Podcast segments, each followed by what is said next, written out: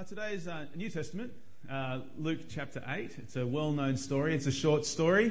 Uh, it's Jesus when he calms the storm, and hopefully there's something in that that all of us uh, need to either hear for the first time or need to be reminded about, Excellent. including excellent. myself. I didn't ask this, kid. So what? Uh, we'll jump backwards. That was.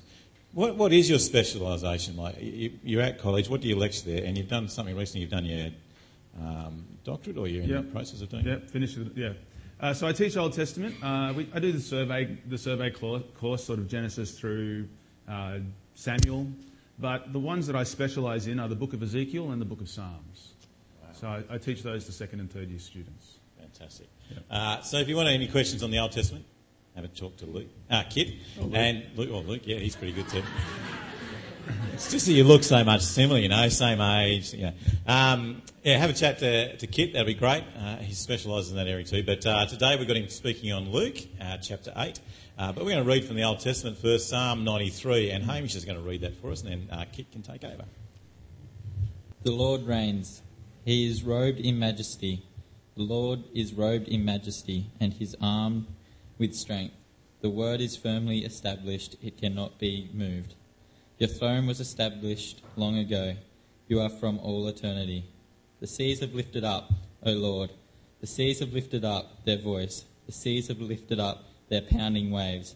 Mightier than the thunder of the great waters, mightier than the breakers of the sea. The Lord on high is mighty. Your statues stand firm. Holiness adorns your house for endless days, O Lord. Well, it is nice to be here today. Uh, enjoying Evans Head, looking forward to uh, some surfing and fishing and hanging out with friends. One holiday I took many years ago was to, um, to Alaska. I had the opportunity to go to Alaska when I was uh, studying overseas in, America, and I went over there for a month with one of my friends.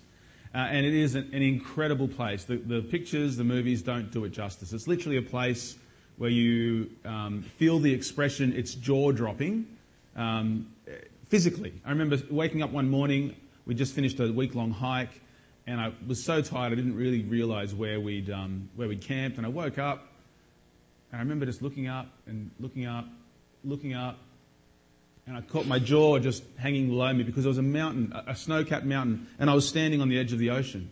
And, and it was basically, it just fell straight in, and I was on this little grassy strip camping at the edge of this massive cliff. Despite all its beauty in Alaska, though, uh, it is one of the places where I have been, um, one of the few places where I've been terrified on a continual basis. Often we get scared from time to time, uh, but it's, it's, it's harrowing, isn't it, when, your when your fear goes on for hours and hours. Uh, that is just something of a nightmare. And uh, my story actually isn't about that, but that, that's, my, uh, that's my hiking story where we were hiking in the midst of grizzly bear country. And uh, we survived, obviously, but there were some, um, there were some bears in the, in the vicinity that were tracking us at the time. But one moment where I, was particularly afraid wasn't um, on the trail hiking with bears, it was actually on a bus. We were in the Denali National Park. And Denali National Park, you can go in for a day trip. It takes about three hours on a bus ride, and you, you take it out on this. There's no roads, it's just a, a mountain trail that the bus goes out on through the national park. Um, and it's, it's really a, a very narrow road, and it's a very steep mountain, it's, and it's a few hundred feet down into the valley. And on the way out, it was fine, no problem. On the way out, they drive on the, the right side of the road, and so you're hugging the cliff the whole time. And then you see a bus come the other way. And you think, oh, that's going to be interesting. So if it meets us on the corner, we pulled over and basically touched the wall of the mountain, and they just edged past millimetres from our bus to get around. And you're thinking, I have to do that on the way back. And sure enough, the end of the day, we're driving back, and we just happened to meet the other bus coming the other way, and it happened to be on the corner. And that bus stops right against the side, and our bus starts edging around, and I'm on the outside seat next to the window. And I'm telling you, it's, it's hundreds of feet down, and I couldn't help it, but I had to look. So I'm squeezing up against the window, thinking probably shouldn't be leaning this direction, but as I get my face to the glass, I can't see the road. I have no idea how many inches or centimetres there were left, but all I could see was sheer drop for hundreds and hundreds of feet. And I'm thinking to myself, the driver does it every day. The driver does it every day. He, he, it's not his first summer. It's not his summer job. This is an experienced driver. We're in America, for goodness sakes. They do this properly for sure. They've got to make sure their drivers are trained, and they do this every day, and we'll be okay. But you're out of control, aren't you, when you're a passenger in a bus? It's a bit like our fear of flying. You're not the person behind the wheel. You can't just pull over. You're at the mercy of the person driving. Fear. Out of control. Complete trust in someone who you don't really know, but you just are assuming that they're professional and they know what they're doing. It's going to be okay. Well, this was the, uh, this was the context for the story that we find ourselves in today. We're going to see, a, we're going to meet a bunch of professionals who are out one night fishing. Well, they weren't fishing this time, but they're fishermen. Then they're out one night and they're traveling across the Sea of Galilee. Let me read the story to you. One day Jesus said to his disciples, Let's go over to the other side of the lake. So they got into a boat and set out. As they sailed, he fell asleep. This is Luke 8:22. A squall came down on the lake so that the boat was being swamped and they were in great danger. The disciples went and woke him saying, "Master, master, we're going to drown." He got up and rebuked the wind and the raging waves. The storm subsided and all was calm. Where is your faith? he asked his disciples. In fear and amazement, they asked one another, Who is this? He commands even the winds and the water, and they obey him. Absolutely petrified, out of control.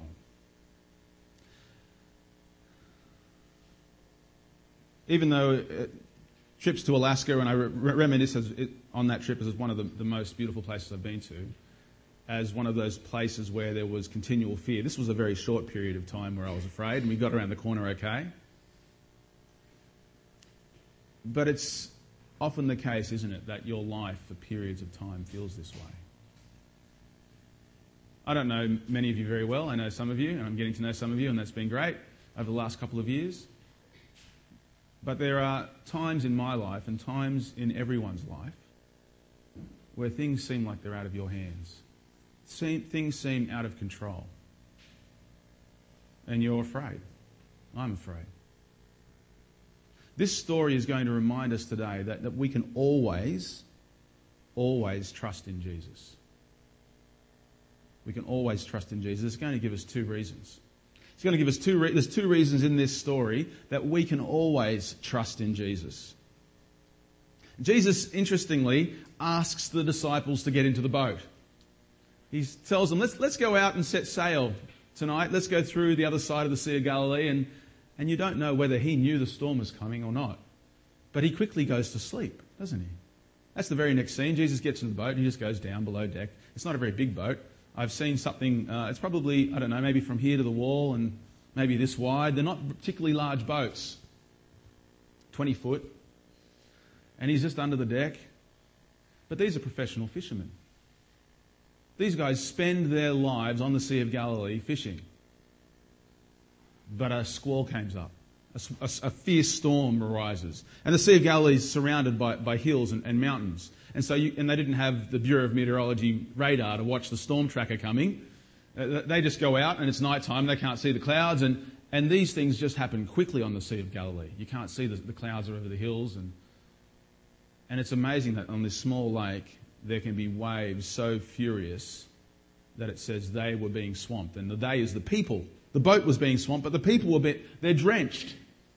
They're being tossed around. Professional fishermen realizing that this is just not going to end well. Their boat is too small. They're out at the wrong time. They're freaking out.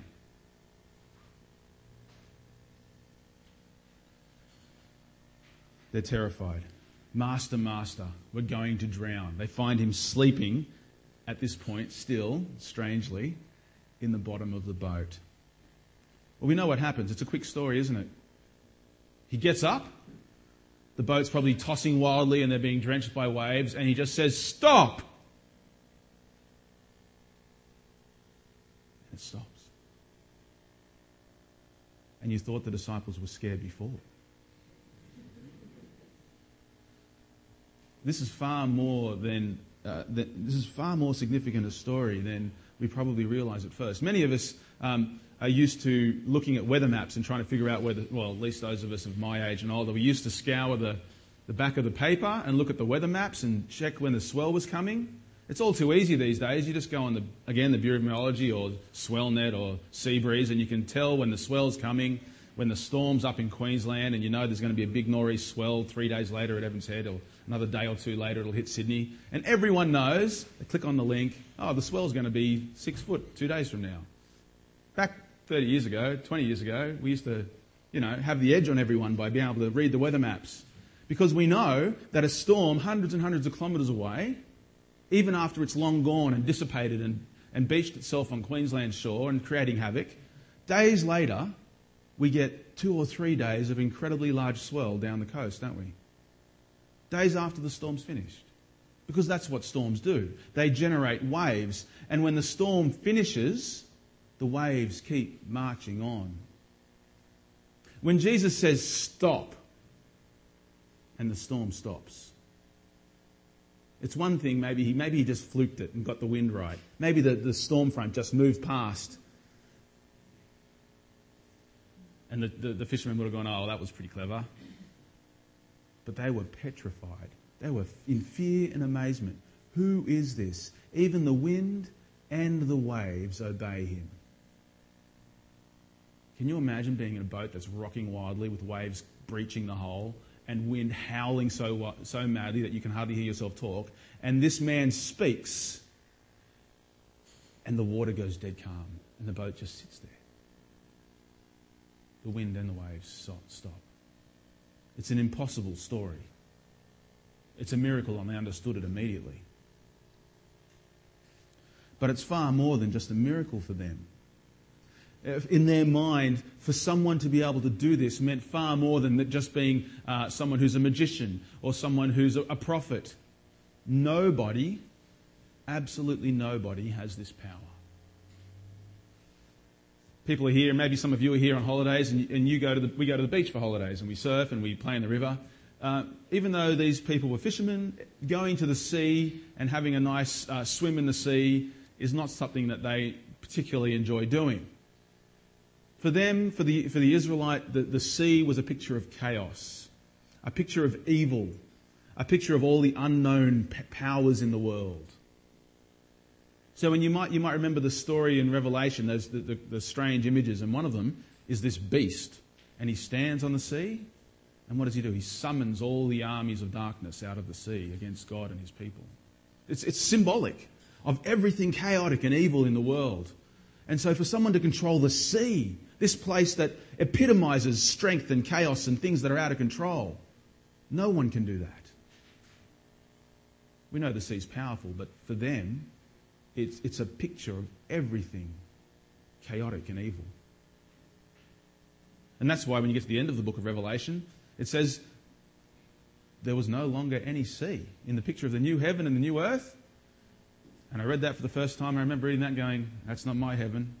I don't think, that's not a place I'm going to.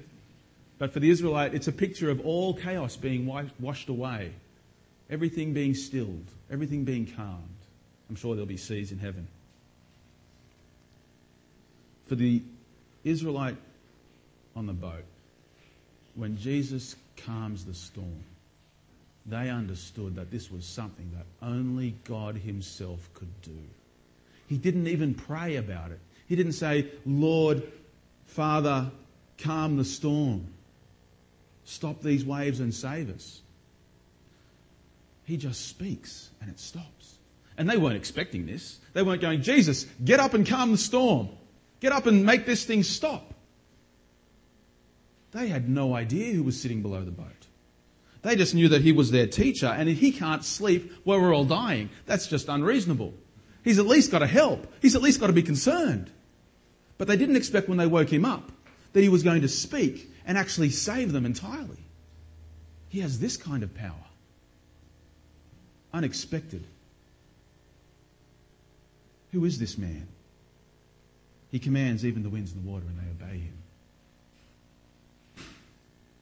Luke also gives us another clue that they didn't quite realize who was sleeping below the boat. Uh, if you're reading through Luke's gospel, you'll notice that the way that the, that the disciples speak to Jesus changes from time to time. So here they call him Master, Master, we're drowning. It's a, it's a polite title, like Sir. Uh, earlier on, they've, they've called him the same thing in Luke chapter 5 when they've been fishing all night and they get there in the morning and he goes, Go back out. And they're like,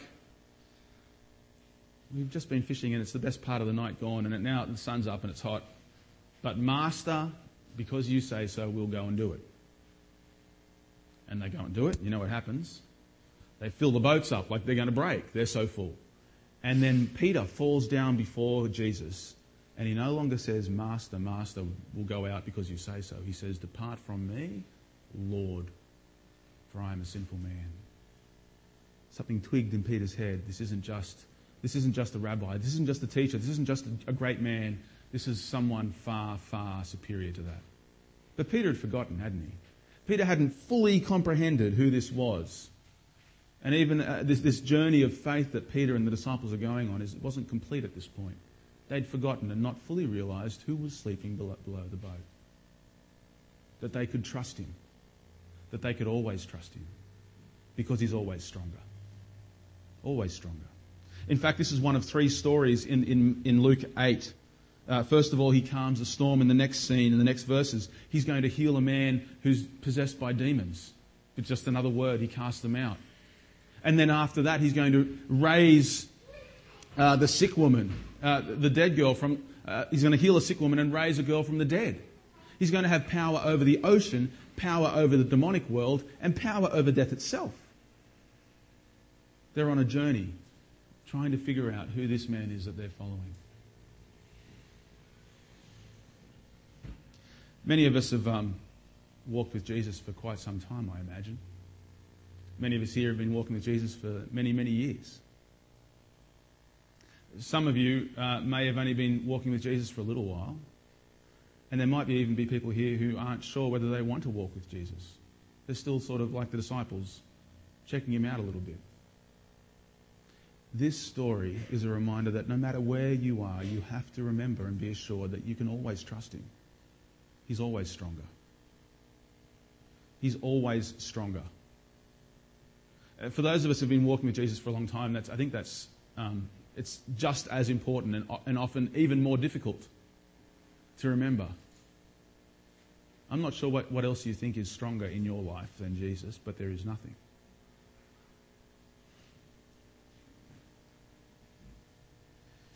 Maybe you think it's your work situation that has you trapped, your boss, your finances, something like that. That has control of your destiny, your future is in the hands of this circumstance. No. Jesus is stronger. Maybe it's a long term sickness that you're dealing with. Well, no. Luke 8 reminds us that Jesus is stronger. Maybe it's uh, struggling with broken relationships. And we all do that from time to time, don't we? Jesus is stronger. Maybe it's the fear of your future, the fear of death, or the fear for, fear for your family. Those things that we, we care about the most, that we don't really have control over. Jesus is stronger. This is probably the most difficult thing, isn't it? To just trust Him. Trust Him when things seem out of control. And, and this is what the disciples, that they had this very same difficulty. Things were so far out of control. They didn't look like Jesus was in control at all. I mean, he's asleep and the storm's raging and they've been fighting it for a little while and they're going to drown. It doesn't get much more out of control than that.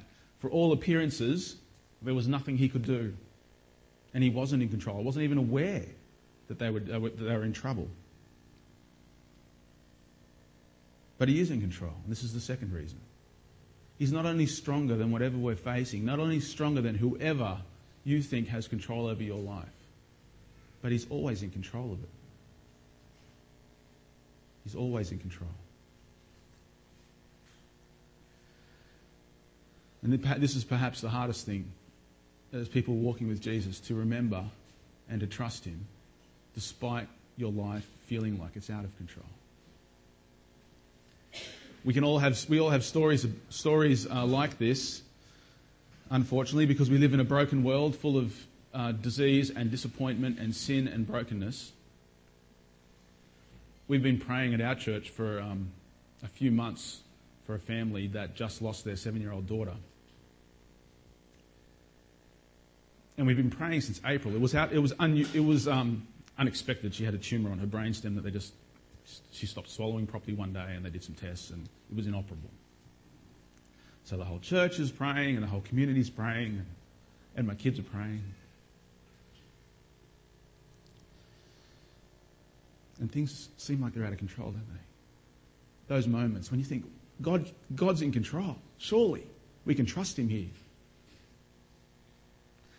And uh, it wasn't, it wasn't um, too many months later, it was only uh, two or three weeks ago now, that we went to that funeral and committed her to the Lord. And she was a great girl of incredible faith, so there's great joy in knowing that she's now with Jesus, and Jesus is stronger than death.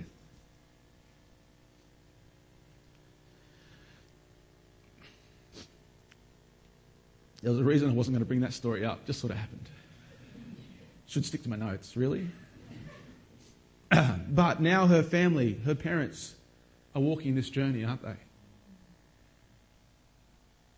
That Jesus can be trusted.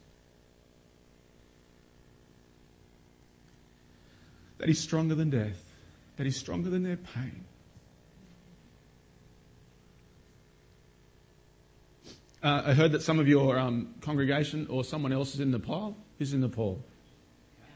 Your daughter's in Nepal. I was there last year in September, and uh, it's a really it's a really uh, confronting place. I found I was there teaching at Bible college, um, and I was woken every morning, staying with friends of mine uh, who run the Bible college over there, and every morning you're waking up to bells ringing all over the place. But there was one right outside our backyard, basically on the street. Uh, there's incense burning all over the city, and that's at least okay because it covers the stench of the rubbish, which is all over the city. You can put the rubbish out if you want to, but it doesn't get collected.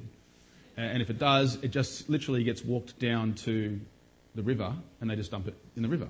So there's a big part of the river that's mostly covered in rubbish. It's just got a little channel through the rubbish that eventually cuts it away and sends it to India, and it's their problem. But you may as well just throw it on the ground because it'll blow to the river anyway. No point getting someone to carry it there for you. So the place stinks, but the, the, the incense makes it smell a bit better. Um, and the incense is all there because they're praying to their gods. They're burning incense to try and get their gods to listen and pay attention. They, they get up every morning and they go to the little shrines that they've built on the side of the roads and they ring the bells. Wake up. What are you doing? Will you listen to my prayers today? Hear, smell my incense. Here's my food offerings.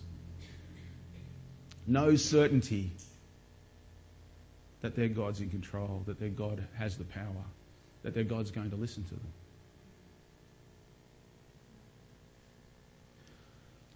What an incredible privilege it is to know that no matter what we're going through, the person who's with us can always be trusted.